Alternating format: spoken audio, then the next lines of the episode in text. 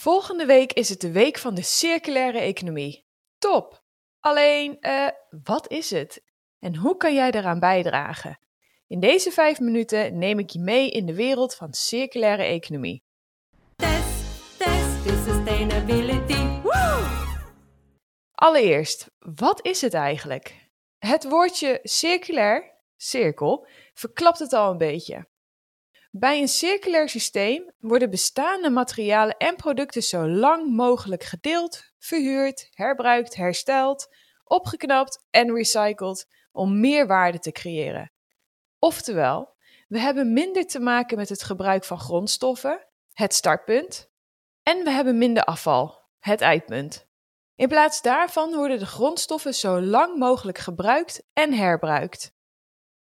Er wordt bij een circulaire economie naar veel elementen gekeken, maar in het algemeen praten we over drie belangrijke onderdelen. Als eerste, gesloten kringlopen. Herinner je nog mijn gesprek met Fides in seizoen 3? Zij gebruikt menselijk poep voor de moestuin.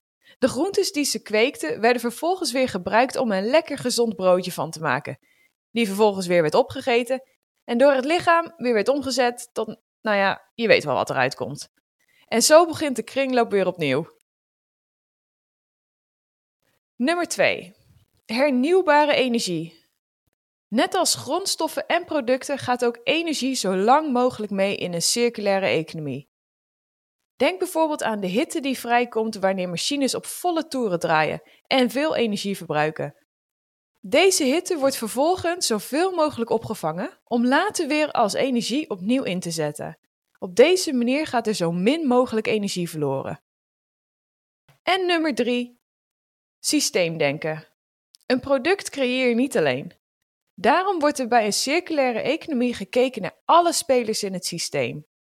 Van organisatie tot persoon, waarbij ook verder vooruit wordt gedacht naar het impact en mogelijke problemen in de toekomst. Als er namelijk al bij het ontwerpen van producten, materialen of chemische stoffen rekening wordt gehouden met het herbruik of recyclen in de toekomst, dan kunnen we problemen voorkomen en, en houden we recyclen veilig en duurzaam. Samengevat, drie belangrijke onderdelen als we het hebben over circulaire economie: gesloten kringlopen, hernieuwbare energie en systeemdenken. Met een circulaire economie zorgen we voor minder uitstoot, herstellen we langzaam weer onze wereld en kunnen we langer gebruik maken van de grondstoffen dat de aarde ons te bieden heeft. En dan nu, hoe kan jij bijdragen aan een circulaire economie? Als eerste, consuminderen. Je hebt hem vast wel eens langs horen komen. In de rijkste landen van de wereld, waaronder Nederland, consumeren wij 10 keer meer dan in de armste landen. Nieuwe gadgets, kleding en andere producten. We klikken regelmatig op die koopknop. Stap 1 dan ook: koop minder. Goed voor de wereld en de portemonnee. Nummer 2. Consumeer beter. Ga je iets nieuws kopen? Werp dan eens een blik op waar het vandaan komt.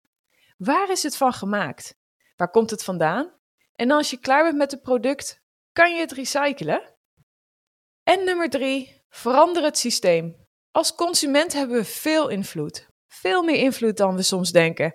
Met verandering in ons gedrag, door bijvoorbeeld minder of anders te consumeren, kunnen we al een verschil maken. Alleen om echt een circulaire economie neer te zetten, hebben we ook op een grote schaal verandering nodig. Een verandering in een systeem, zodat duurzame initiatieven steun krijgen en vervuilers worden gestraft door de overheid. Laat je stem dan ook horen.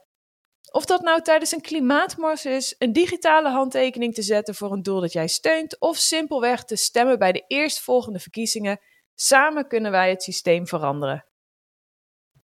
De overstap maken naar een circulaire economie is niet makkelijk en zal ook zeker niet 1, 2, 3 gebeuren. Maar de beloning van een wereld waarin mensen, natuur en economieën kunnen bloeien, maken het de moeite absoluut waard. Dus wat ga jij deze week doen in de week van de circulaire economie?